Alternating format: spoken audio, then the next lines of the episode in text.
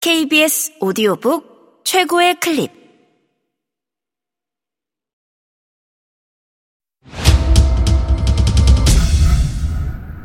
KBS 오디오북.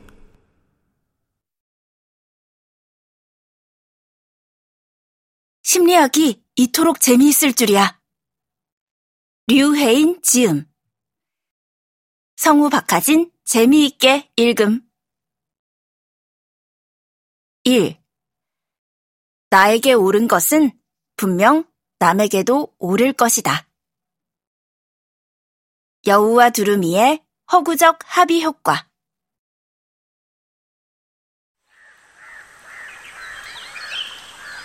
햇살이 가득한 호수에서 두루미가 한가로이 걷고 있었어요. 그 모습을 본 여우가 두루미에게 다가가 말을 걸었습니다. 두루미야, 잘 지내고 있니? 어, 잘 지내. 무슨 일이니? 난 좀 바쁜데. 두루미는 아주 쌀쌀맞게 대답했어요. 사실, 며칠 전에 둘이 싸웠기 때문이죠.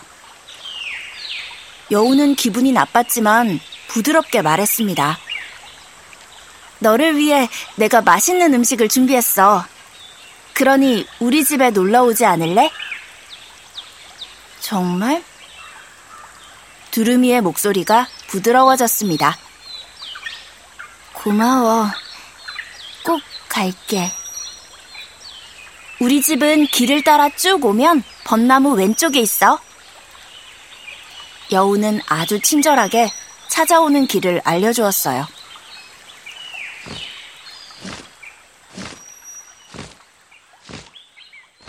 다음 날, 두루미는 여우가 알려준 대로 집을 찾아갔어요. 만난 음식을 먹을 기대에 두루미는 아침도 걸렀답니다. 집에 도착하니 맛있는 음식 냄새가 솔솔 풍겼어요. 두루미는 입안에 침이 고였습니다. 여우야, 나왔어. 두루미의 목소리를 들은 여우가 얼른 문을 열어주었어요. 어서 와! 여우는 아주 반갑게 두루미를 맞이했습니다. 식탁에 앉은 두루미 앞에 음식이 차려졌어요. 여우가 준비한 음식은 수프였죠. 그러나 두루미는 이내 당황하고 말았습니다. 수프가 납작한 접시에 담겨 있었기 때문이에요. 어서 먹어! 채소를 듬뿍 넣었어. 하지만 두루미는 긴 부리 때문에 납작한 접시에 담긴 수프를 먹을 수가 없었죠. 그 모습을 본 여우는 두루미에게 물었습니다. 왜 안 먹니?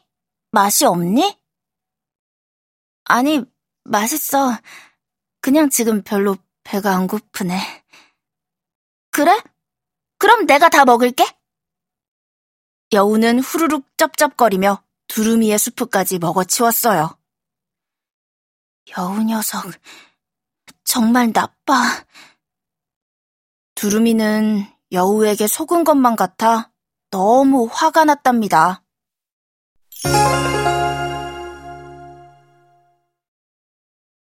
우리가 잘 알고 있는 이솝우화 여우와 두루미에서 여우는 분쟁의 씨앗으로 등장한다.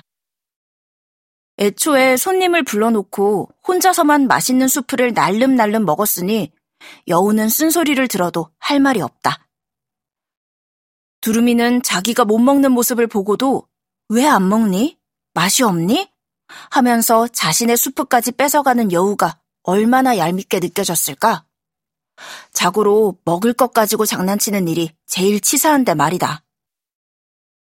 그런데 이것이 과연 전적으로 여우만의 잘못일까? 사실 여우는 두루미를 위해 나름 최선을 다했다고 볼 수 있다. 먼저 두루미에게 식사를 제의한 것도 여우였고, 맛있는 수프를 끓여낸 것도 여우였다. 어쩌면 여우는 하얀 프릴레이스가 달린 식탁보를 펼치고 프리지아 꽃을 한아름 가지고 와 테이블을 양껏 꾸몄을지도 모른다. 게다가 정말로 여우가 두루미를 골탕 먹이려고 했다면 나중에 두루미의 집으로 초대받았을 때 거절했을 것이다.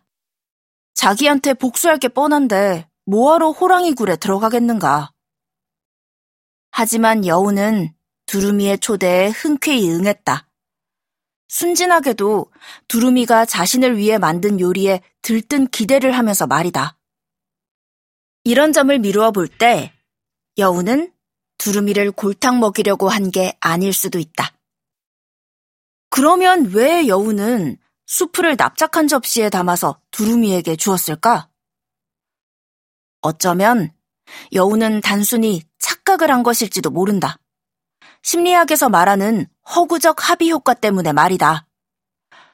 허구적 합의 효과란 자신의 생각이 보편타당하다고 생각하여 다른 사람들도 나처럼 행동하리라는 잘못된 믿음을 말한다. 허구적 합의 효과는 스탠퍼드 대학의 리 로스와 그의 동료들이 행한 실험을 통해 밝혀졌다. 심리학자들은 하나의 스토리를 짜서 실험을 진행했는데 스토리는 다음과 같다. 당신은 집 근처의 슈퍼마켓에서 장보기를 마치고 집으로 돌아가려고 한다. 그런데 어떤 사람이 다가와 이 가게에서 쇼핑하는 것을 좋아하세요? 라고 묻는다. 당신은 네, 좋아해요. 집에서 가깝고 또 품질이 좋은 고기를 낮은 가격에 살 수 있기 때문이에요. 라고 답한다. 그러자 질문을 던진 사람이 실은 제가 비디오 녹화 스태프인데요. 지금 이 상황은 녹화 중이었어요. 라고 밝힌다. 그리고 방금 말씀하신 내용을 텔레비전 광고에 무삭제판으로 삽입하고 싶은데 동의해 주실 수 있나요? 라고 묻는다. 당연히 이 제안에 동의한 사람들도 있었고 동의하지 않은 사람들도 있었다. 이 글을 읽는 독자들도 저마다의 이유로 둘 중 하나의 입장이라 생각된다. 자신의 멘트가 광고에 그대로 나가는 것에 동의한 사람들은 아마 상황을 다음과 같이 해석했을 것이다. 내가 텔레비전에 나오다니 정말 굉장한 일인걸? 반대로 동의하지 않은 사람들은 다음처럼 받아들였을 것이다. 지금 화장도 안 했는데 이 모습으로 광고에 나간다고? 말도 안 돼. 내 얼굴이 텔레비전에 알려지는 건 부끄러운 일이야. 그것도 모르고 말을 우물쭈물했네. 바보 같아 보일 거야. 질문을 받은 사람들이 자신의 입장을 밝히고 나면 비디오 녹화 스태프로 가장한 연구자들은 다음과 같이 물었다. 다른 사람들은 어떤 결정을 할 것 같나요?